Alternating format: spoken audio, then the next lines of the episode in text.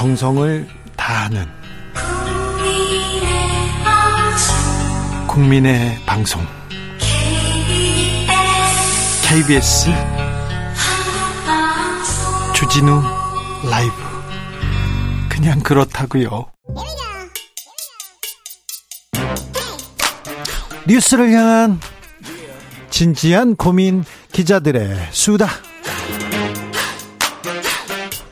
라이브 기자실을 찾은 오늘의 기자는 은지혁이요. 시사인 김은지입니다. 오늘 준비한 첫 번째 뉴스부터 가봅니다. 네, 원세훈 전 국정원장이 가석방 됩니다. 가석방 됩니다. 8월 14일에 출소한다고 이렇게 보도되더라고요. 네, 그날 오전 10시 안양교도소에서 출소할 예정이다. 이렇게 알려졌는데요. 네.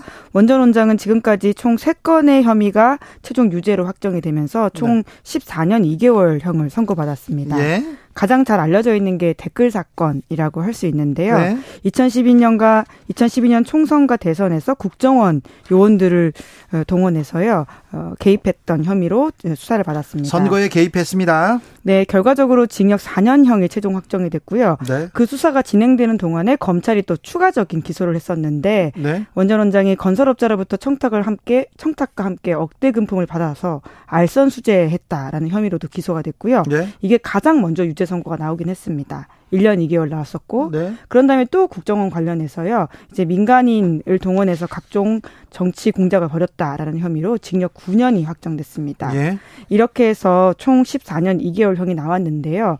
그런데 지난해 12월 달에 윤석열 대통령이 받았죠. 네, 그러면서 이제 감형이 됐습니다. 형기의 절반을 깎아줬어요. 네, 그래서 이제 3년 6개월 감형 받고요. 이제 남은 형기가 2년 10개월인데 형 집행률이 70%를 넘어서 가석방 요건 채웠다. 라고 하는 게 법무부 설명입니다. 그러면은 가석방 요건을 채우기 위해서 특사를 해줬다 이렇게 음, 의심받네요. 자, 국정원 댓글 사건 그리고 이 원세훈 전 원장 수사 거의 대부분 윤석열 검사 시절에 담당했던 사건입니다. 네, 특히 이제 국정원 댓글 사건은 수사팀장으로서 사건을 맡았고요. 이 사건을 통해서 윤석열 대통령이 전국적 인지도를 얻게 됐습니다.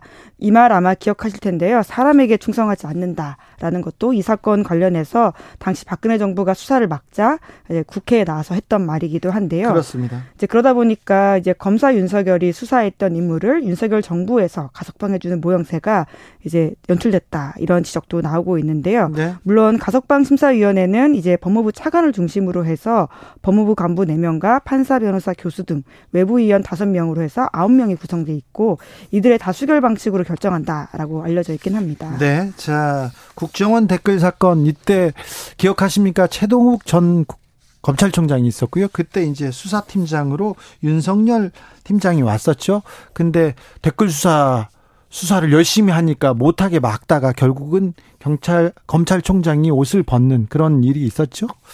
자, 원전 원장 이명박 정부 당시 최장수 국정원장입니다. 이분 장관도 하셨고요. 서울시청에 서울시청에 있을 때부터 이명박 전 대통령의 아, 신복으로 알려진 인물입니다. 네, 핵심 인사라고 할 수 있는데 2008년에는 행정안전부 장관을 했었고요. 네. 그런 다음 2009년에 국정원장을 지내면서 4년 동안 재직했습니다. 네. 이명박 정부 당시에 장관급 인사로서는 최장수다 이렇게 알려져 있는데요. 이분 그냥 지방 공무원이었어요.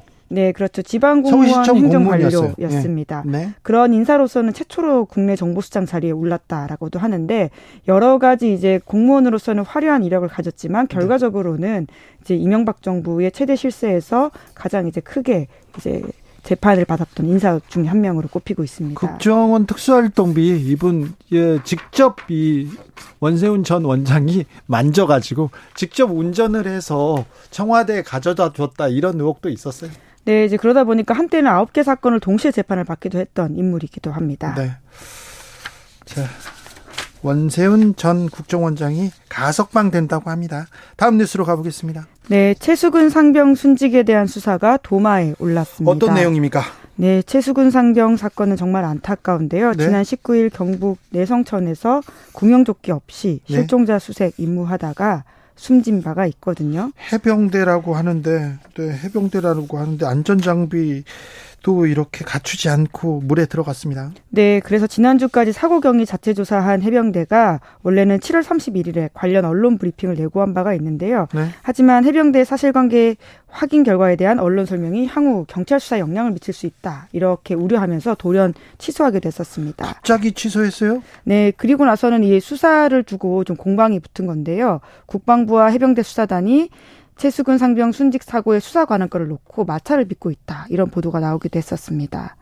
그래요? 네, 해병대가 최상병 순직 사건과 관련해서 자체 조사 결과를 경찰에 보내려고 하자 국방부가 제동을 걸었고 해병대 수사단장이 보직 해임되는 초유의 사태도 벌어졌 다라고 볼 수 있습니다. 수사 책임자가 지금 갑자기 문책을 당한 겁니까? 네, 그런 상황이라고 볼 수 있는데요. 당사자는 지금 변호인을 통해 가지고 입장을 적극적으로 내고 있는 상황이긴 합니다. 네? 지난 2일에 갑자기 보직 해임이 된 건데요. 지휘부의 명령을 무시했다 라고 하는 것이 핵심 이라고 할 수 있는데 아니 지휘부의 명령대로 이렇게 사건을 경찰에 이첩한 거 아닙니까? 지금 이제 그렇게 하지 말라고 했는데 했다라고 하는 것이 지금 또 국방부에서 나오는 이야기고요. 그에 대한 문제 제기를 통해서 지금 구, 중대한 군 기강을 물러냈다라고 해서 보직 해임이 오늘 이제 최종 결정이 됐다라고 볼 수 있는데요. 당사자는 반발하고 있는 상황이긴 합니다. 지금 국방부와 지금 해병대 수사 책임자 간에 좀 이견이 있고 지금 갈등이 있는 거라고 봐야 되겠네요. 네, 이제 그러다 보니까 언론 보도는 어떤 게 나오고 있냐면 이제 윗선에 특정 혐의를 빼주기 위해서 이런 식으로 지금 상황이 전개되고 있는 게 아니냐라는 의심도 있는데요. 물론 이에 대해서 국방부는 사실이 아니다라고 이야기하고 있습니다. 갑자기 이제 기자 브리핑이 미뤄진 것은 장관이 고민하다가 혐의자들과 혐의 사실에 대해 언론에 공개하지 않는 게 낫겠다고 판단해서 이첩보리를 지시한 것뿐이고 윗선 개입 의혹은 사실 아니다 이렇게 밝히고 있는데요. 네. 아무쪼록 지금 이 사건과 관련해서 여러모로 처음 보는 장면들이 펼쳐지고 있다라는 건 사실인 것 같습니다. 알겠습니다. 네, 좀 이걸 어떻게 이해해야 되는지 검 음, 군 내에서 지금 수사에 대해서 이견이 있는 것 같습니다. 자꾸 드라마 DP가 떠오르는 건 저뿐만일까요? 그런 생각도 해봅니다. 마지막으로 만나볼 뉴스는요? 네, 이스라엘 시위에 북한 국기가 등장했습니다. 어떻게 된 일입니까? 네, 이스라엘에서는 현재 시위가 격화되고 있다. 이 소식 전해드린 바가 있는데요. 그렇죠. 네, 네타냐후 이스라엘 총리가 밀어붙이고 있는 사법 무력화 법안 관련해서 계속 시민들이 시위를 벌이고 있거든요. 예. 그래서 수천 명의 시민들이 이제 테라비브 같은 곳에서 계속 시위하고 있잖아요. 네. 그런데 이 시위 현장에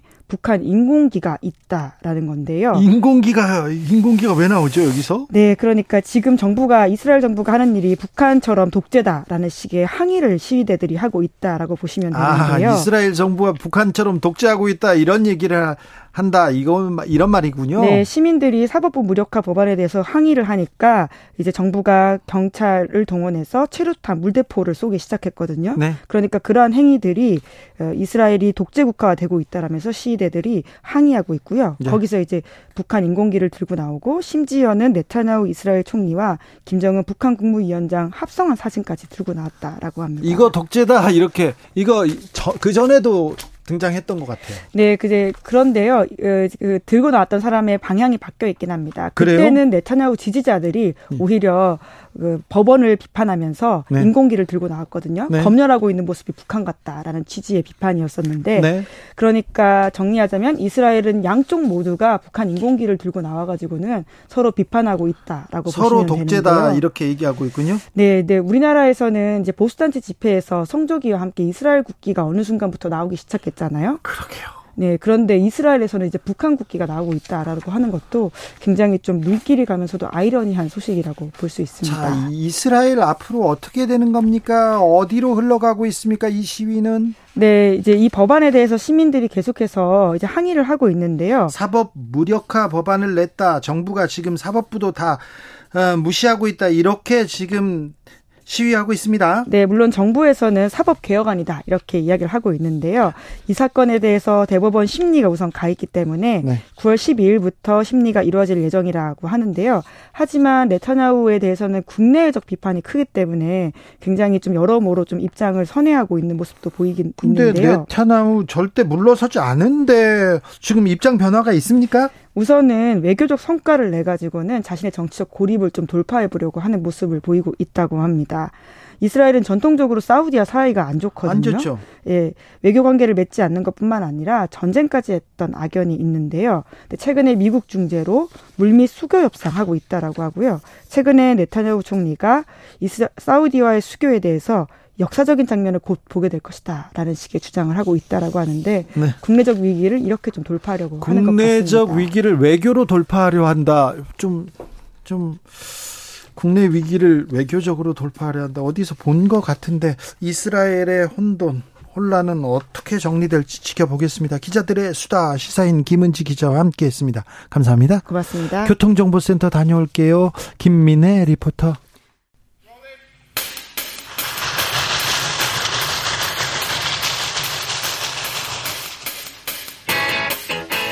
오늘도 열심히 돌아갑니다. 정치 발전소 장앤장. 국내 정치 평론계 최고 수 두 분 모셨습니다. 장성철 공론센터 소장 어서 오세요. 네 안녕하세요.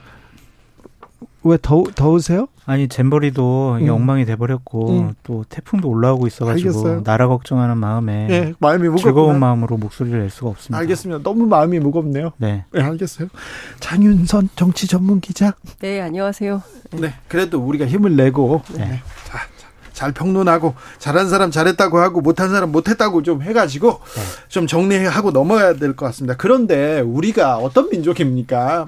외부에서 손님 오면 없는 음식도 막 생기고, 그렇죠. 네 보여줄 것도 다 보여주고 그래가지고 저 이렇게 환대를 해서 잘해서 잔치는 특별히 잘합니다. 86 아시안 게임 88 올림픽, 올림픽 예. 월드컵 얼마나 잘 그렇죠. 치렀어요. 91년 고성 잼버리도 잘했습니다. 잘했어요. 예. 근데 왜 그렇게 됐을까요?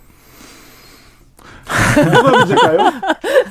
아니, 그러니까 저는 당연히 윤석열 정부에서 책임을 져야 된다라고 생각을 해요. 왜냐하면 그렇죠. 특히 여가부 김현숙 장관은 네.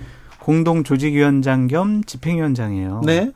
작년 8월과 12월 달에 국회에 나와서 네. 준비 잘 되고 있어요? 네. 그랬더니 네, 잘 되고 있습니다. 걱정하지 마십시오. 네. 뭐 폭염, 뭐 여러 가지 뭐 대책 다 잘 되고 있습니다. 네. 그렇게 얘기를 했거든요. 걱정하지 마세요라고 했는데 현재 보면은 이것은 상당히 준비 부족으로 실패했다라고 볼 수밖에 없죠. 네. 그런데 김현수 여가부 장관은 오늘 네. 정말 희한한 말을 또 했는데 아, 이분 말이 좀 이분 마이크 꼭 들고 얘기하셔야 그러니까요. 됩니까? 우리가 참 대응 능력을 보여줬다 네. 이런 식의 얘기를 하더라고요. 네. 그러니까 정신 승리 같아요. 약간. 네. 네. 그래서 아, 대한민국 위기 대응 역량 보여주고 있다 이렇게 음. 얘기하셨어요. 그러니까 저분 아, 더 심한 말을 하고 싶은데 좀 네. 참고 저는 근데 기본적으로 2020년 7월 달에 여가부의 관료로서 그 새만금 조직위원회 사무총장으로 임명된 분이 가장 큰 책임이 있다라고 볼 수밖에 없어요. 없나요? 그 사무총장이 무슨 아니 아니 그런 조직위원회 같은 경우에는 사무총장이 거의 모든 것을 결정을 합니다. 근데 그러니까 그분을 컨트롤 타워라고 하긴 조금 그렇잖아요. 없는데 네. 근데 그 사람이 여러 가지 실무적인 준비, 그러니까 올해 3월달에 인터뷰를 아주 길게 했어요. 거기서 뭐라고 했냐면 개최 시기가 8월인 점을 감안해서 조직위는 폭염, 폭우 등 자연 재난과 감염병 및 안전 사고에 대비한 대비책을 완벽하게 마련할 것입니다. 음. 준비 정말 잘 돼 있습니다. 라고 정말 자랑했어요. 그분이 보고서의 달인인가 봐요. 그래서 예, 국회 근데 그분도 당한 것 같아요. 그분도 밑에 있는 공무원들이 네, 네. 다 이렇게 준비 잘 돼 있습니다라고 하니까 그것을 보고 그냥 사인하고 결정하고 했던 것 같은데 네.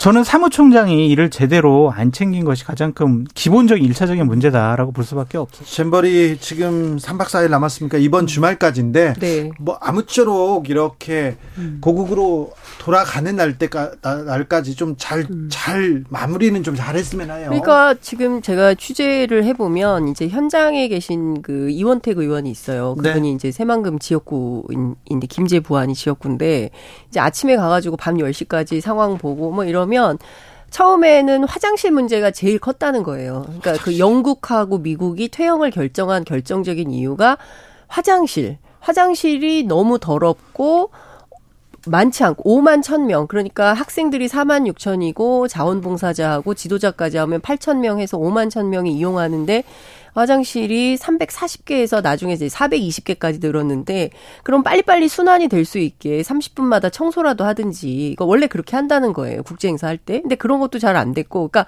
이게 무슨 뭐 특별한 어떤 고도의 무슨 정치 예술이 들어가야 되는 그런 일이 아니라 화장실, 수영장, 가림막, 뭐 냉풍기, 에어컨 뭐 이런 것들이에요. 그러니까 어찌 보자면 대한민국은 이미 선진국 대열에 들어갔고 우리가 K 방역 때도 보면 정말 대한민국 대단하다. 저 중국에 있을 때 네. 엄청나게 사람들한테 칭찬 많이 받았거든요. 아, 외국인들한테. 그렇죠. 예, 그래서 야, 니네 나라 정말 대단하다 네. 이런 얘기를 들었는데 불과 어 1년 몇 개월 만에 이런 정말 형편없는 나라가 됐다는 게 문제고 그리고 또 하나는 스스로가 무능하면 무능하다고 인정을 해야 되는데 끊임없이 남 탓을 하면서 전 정권이 문제라고 얘기를 하고 급기야 저는 전두환 정권 시대 때나 봤던 관제 동원 어떻게 국방부가 선제적으로 나서서 BTS 아니 사고는 정부하고 관료들이 치고 이거를 문화 예술인들이 막아야 됩니까? 네. 무마용으로 BTS가 나가야 돼요. 그러니까 지금 뭐 BTS 팬들이 어떻게 얘기하냐면 모란봉 악단이냐 이런 얘기를 하고 있어요. 어, BTS가 모란봉 악단입니까? 정말 제가 너무 아니, 기가 막혀가지고 외국 아미들한테 아, 이게 지금 국제적으로 난리예요. 외국 아미들한테 뭐라고 설명해야 돼요? 나라가 네. 어려우니까. 네. 그냥 자발적으로. 자발적으로요? 나와서. 이게 자발적입니까? 성공적인. 나와라 이렇게 이게 자발적이에요? 아, 근데 뭐 여당 의원이 나오라고 한다고 해서 네. 나올 수 있겠냐는 좀 생각이 드는데 김현숙 어쨌든 조직위원장은 저런 모습을 보이는 것보다는 사과와 반성 이런 모습을 보여야 되고 저는 정부가 이러지 않았으면 좋겠어요. 어우 지금 전국 여덟 개 시도에 흩어져 있는 그 네. 잼버리 대원들이요. 지금 숙소도 저희가 1인실, 2인실 잘 마련해 줬고요. 지역 관광도 다니고 있고요. 문화 체험도 하고 있고요. 특히 폐영식 날 케이팝 아, 이 친구들이 아주 기대하는 케이팝으로 완전히 우리가 이미지를 개선할 거예요. 이런 식의 얘기는 좀 안 했으면 좋겠어요. 그러니까요. 그러니까 지금 보면요, 이런 걸 폴란드 대통령이 오려고 하다가 와서 잼버리 어떻게 하는지 다음 개최국이 폴란드기 때문에 와서 좀 상황 좀 보고 하려다가 하루 전날 취소를 해버려요. 대통령 일정을. 아이고. 우리나라가 지금 이 지경이 됐습니다. 네. 이 망신도 망신이고 이 추락한 국격을 이거를 또 복원하려면 상당히 오래 걸리고 또 공교롭게도 청소년 대상 행사였어요. 그러니까요. 그럼 이 아이들이 향후 3, 평생. 40년 한국에 대해서 야, 그 나라 정말 테러블이야. 이렇게 생각하고 의사결정 기구의 어떤 리더가 돼서 뭘 결정할, 야, 한국은 안 돼. 이런 판단을 할 수 있게 된다는 거죠. 그러니까 더 신경 쓰고 더 어, 예민하게 아이들 편에서 어떻게 해야 될까를 고민해야 되는 김현숙 장관은 현장에 한두 번밖에 안 왔다는 겁니다. 이게 말이 됩니까? 주무 장관이? 근데 폴... 란드 대통령은 네. 뭐 잼버를 뭐 이거 이상해 가지고 내가 가서 참고 안 해도 돼 이게 아니라 벨라루스랑 네.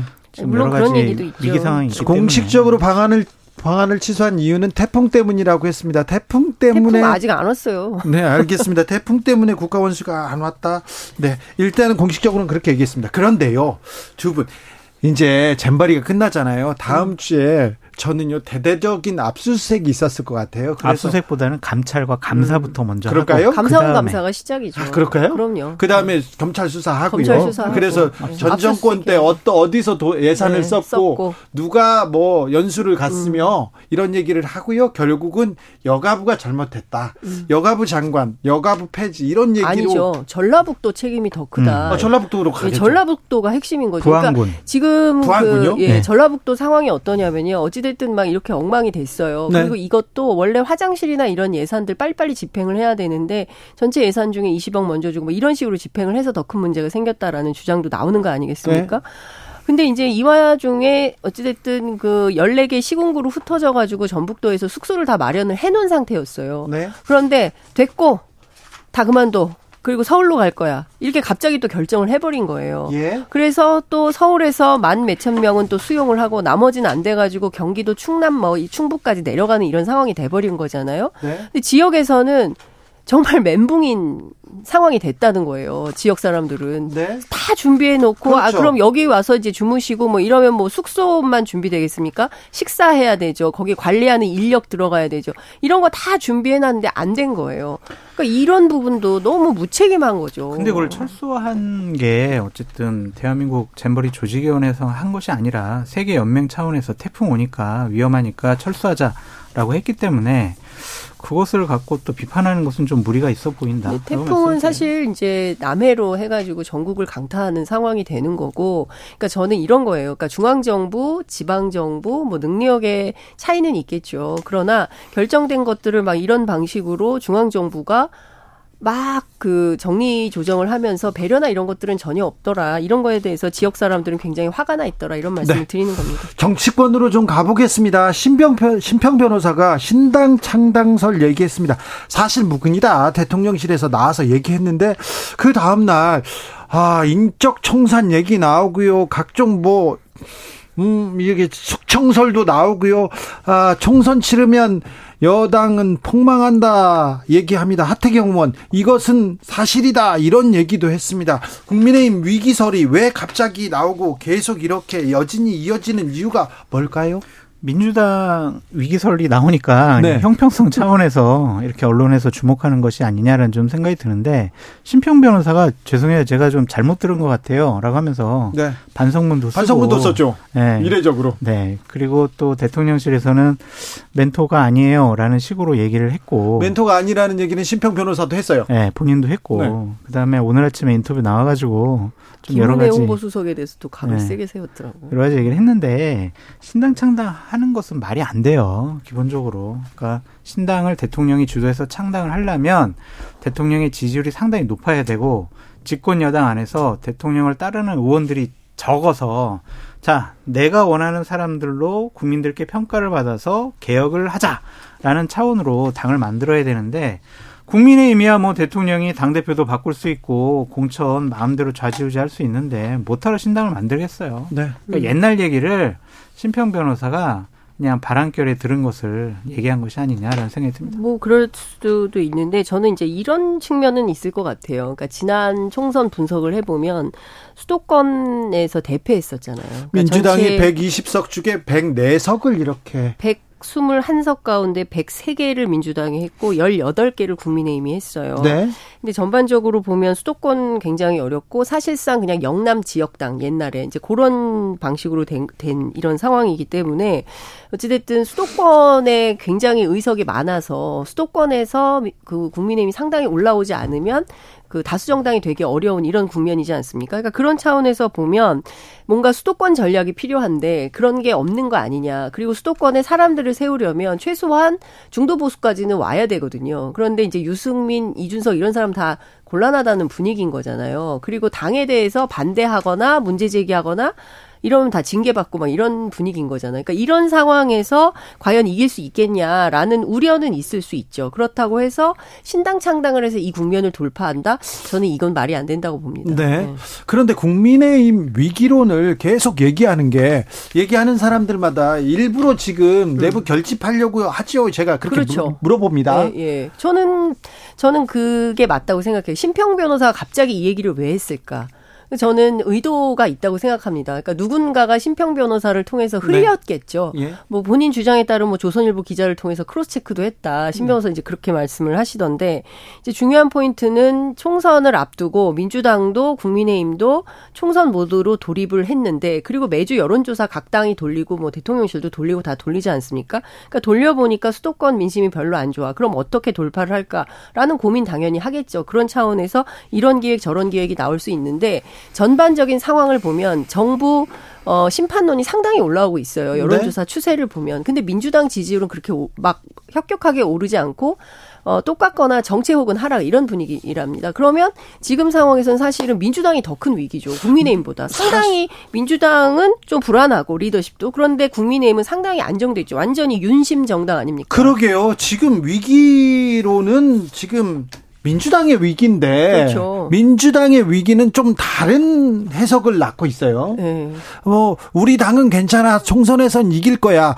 어 필승이야. 이렇게 얘기하는 의원들이 굉장히 많아요. 그런데. 사법 리스크가 걱정이야. 여기까지 얘기는 그러니까 하시. 지금 민주당 제가 취재를 해보면 민주당의 가장 큰 문제는 뭐냐면 지도부 안에서도 온도 차가 있어요. 네. 그래서 어, 누가 서울의 지역구가 있는 뭐, 저, 의원이 우리 동네가 심상치 않습니다. 수도권 전략, 특히 서울 전략에 대해서 민주당이 각별하게 뭔가 대책을 세워야 됩니다 라고 얘기를 하면, 네. 아이고, 잘못 보고 있어요. 분위기 나쁘지 않아요. 뭐 이런 얘기를 한다는 거예요, 실제로. 허허. 그런데 그런 분위기 아니거든요. 아니죠. 아니, 아니기도 하고, 그리고 서울은 민주당이 그렇게 지지율이 높지 않아요. 경기도는 괜찮아요. 인천, 서울 잘 봐야 됩니다. 그런데 민주당이 그런 생각을 안 하고 있는 게 문제인 거고요. 또 하나는 자기들이 지역구에 가서 열심히 하면 당선된다고 생각해요. 지금 현역들이. 그렇지 않죠. 근데 그렇게 해서 각자 도생을 하고 있는데 총선은 100% 팀플레이입니다. 이런 방식으로 하면 많이 집니다. 그 민주당은 가장 큰 문제가 이재명 당대표라고 생각이 듭니다. 도덕적, 윤리적, 법률적, 정치적으로 상당히 문제가 있다라고 보여지고 윤석열 대통령에 대한 부정평가가 높고 정권 견제론, 정권 심판론이 높은 상황에서도 민주당 총선 승리에 대해서 확신이 없는 것은 이재명 당대표 때문이라고 볼 수밖에 없어요. 그러니까 김은경 혁신이 것만 놓고 보자고요. 네. 저렇게 좀 철이 없고 정치 언어를 잘 모르고 또한 도덕적 윤리적으로 좀 문제가 있는 분이 아니야? 라는 분을 혁신위원장으로 내세운 그러한 정치적인 판단력 사람을 보는 눈 그런 것들이 기본적으로 문제다라고 볼 수밖에 없어요. 그리고 나서 그 문제 어떻게 할 거예요? 그랬더니 유감이라는 표현을 쓰지 어떠한 책임을 지거나 이 사태를 해결하려고 하지 않아요. 저런 정치적인 리더십으로는 내년 총선 못 치른다라는 것이 저는 민주당 의원들 다수의 생각이 아닐까라는 좀 생각도 듭니다. 민주... 그래서 이재명 당대표 그 자리 그분의 처지가 내년 총선에 가장 큰 뭐 여러 가지 결정 요인이 될 것 같아요. 민주당은 혁신이 논란 여기에 돈봉투 사건 바 로 이 문제 해결해야 되는데 음. 계속해서 보도는 나오고 있어요. 네, 그러니까 음, 도덕성, 그 다음에 당내 민주주의, 그다음에 뭐 민생, 뭐 그다음에 뭐 공천 룰, 뭐 경선, 뭐 등등등등 이제 쭉쭉 이제 혁신 의제들이 있는데 그러니까 지금 보면 어 김은경 혁신위의 출발부터가 조금 왜 불체포 특권 내려놓는 것부터 시작을 했을까? 왜 일성이 그거였을까요? 왜, 그러니까 뭐 그런 이제 그게 이제 중요하다고 판단을 했다는 거예요. 혁신위원들 얘기를 들어보면. 근데 그런데 지금은 어쨌든 마무리 단계로 가고 있고 이제 8월 20일 정도에 끝낼 것 같고 어, 목요일 날 지금 예정으로는 또 이제 모릅니다. 그러니까 본인들 주장은 이래요. 저희가 한치 앞을 모릅니다. 이제 이런 얘기를 하고 있는데 어쨌든 예정된 거로는 목요일 날 오후 2시에 일종의 이제 혁신안을 종합해서 하나 낸다는 거고 그 안에 대의원제 폐지도 아니고 어, 대의원제 대의원 제도의 재구조화라는 표현을 씁니다. 그게 그게 뭡니까 그랬더니 기존에 있는 대의원에다가 대의원을 더 넣어서 대의원 수를 확대하는 방향 뭐 이런 걸 또 고민을 하고 있다고 하고요. 뭐 하여튼 복잡하고 다양한 내용이 있는데 동일 지역 삼선 출마 금지 이것도 그냥 뭐 권고하는 수준. 그러니까 뭐 이런 등등으로 만든대요. 만들고 그다음에 이거를 의원들이 받을지 말지는 당이 선택할 문제다. 이제 이렇게 얘기를 하고 있고요. 관련해서 다음 주에 설명 자료 내고 뭐 이렇게 한다고 합니다. 그러니까 혁신위는 뭐를 결정을 하고 결과물을 내놔도 아무 의미가 없는 무의미한 상황이 될 거다라고 말씀을 드리고 저는 이재명 당대표가 지도력과 리더십을 회복할 수 있는 길은 하나 같아요. 그러니까 뭐냐면 16일이 될지 23일일지는 모르겠는데 이동관 방통위원장에 관련된 인사청문회가 국회에서 열리잖아요. 인사청문회는 17일. 18일 아, 실시되기로 지금 음. 결정됐습니다. 아, 그렇습니까? 죄송합니다. 아닙니다. 그런데 이제 그거를 그냥 인사청문회는 통과 의뢰 요식행위로 삼아서 네. 그냥 윤석열 대통령이 임명할 거라고 많이 예측들을 하잖아요.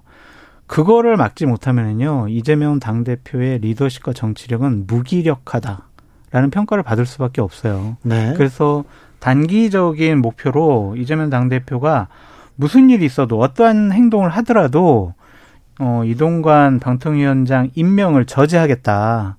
그렇게 결의를 표하지 않으면은요 이거는 당 대표로서 무의미해질 것 같아요. 그리고 하반기 때 방송 환경은 당연히 민주당에게는 안 좋을 거예요. 점점 나빠지겠죠. 네. 음. 그런 거를 그냥 방치해 둔다? 그냥 무기력하게 당한다?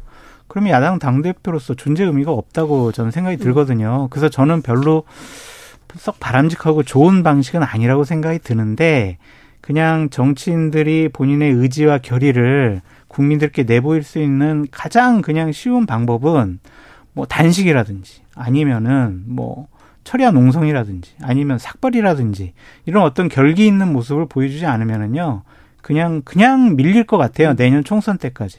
그렇죠. 그러니까 사실은 지금 민주당에 있는 자산이라고는 200만 당원이 다예요.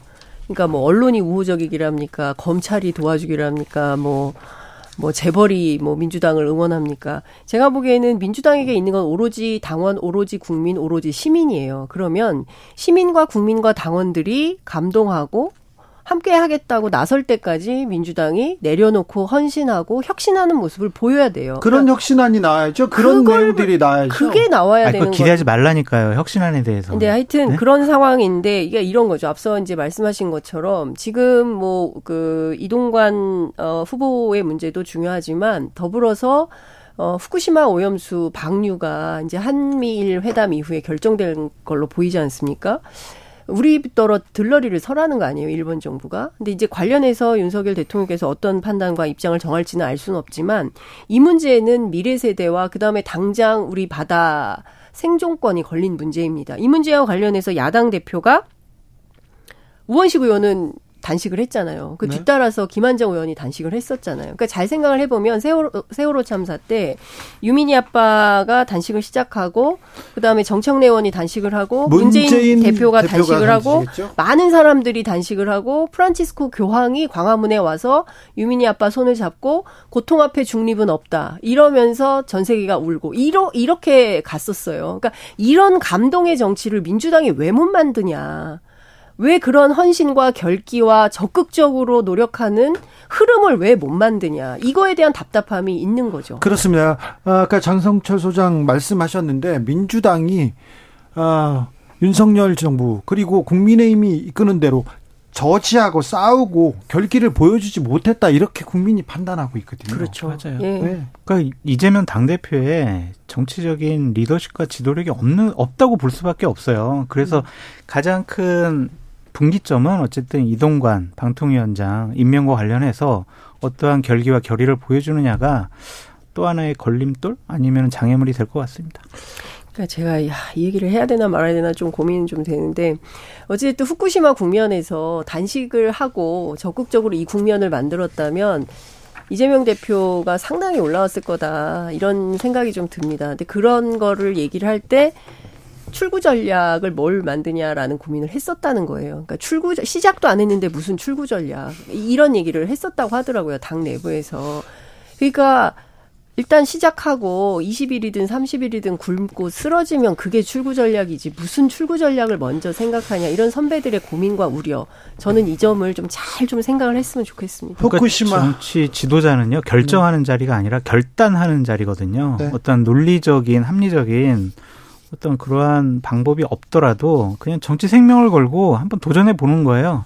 근데 그러한 결기가 이재명 당대표에게는 좀 부족해 보이고 그것의 가장 근본적인 요인은 도덕적인 문제 같아요. 본인의 사법적인 리스크일 뿐만이 아니라 당 돈봉투 사건, 뭐 김남국 의원 사태, 노웅래 의원 이러한 뭐 도덕적 법률적인 문제에 대해서 제대로 어떤 조치를 못 해요. 그런 것이 발목을 잡고 있다. 여기까지 듣겠습니다. 장성철, 장윤선 두 분 감사합니다. 이화영 재판 취재 세게. 네, 아유 그거 얘기했어야 되는데 그러니까, 다음 시간에요. 아유 네 페이지 적어.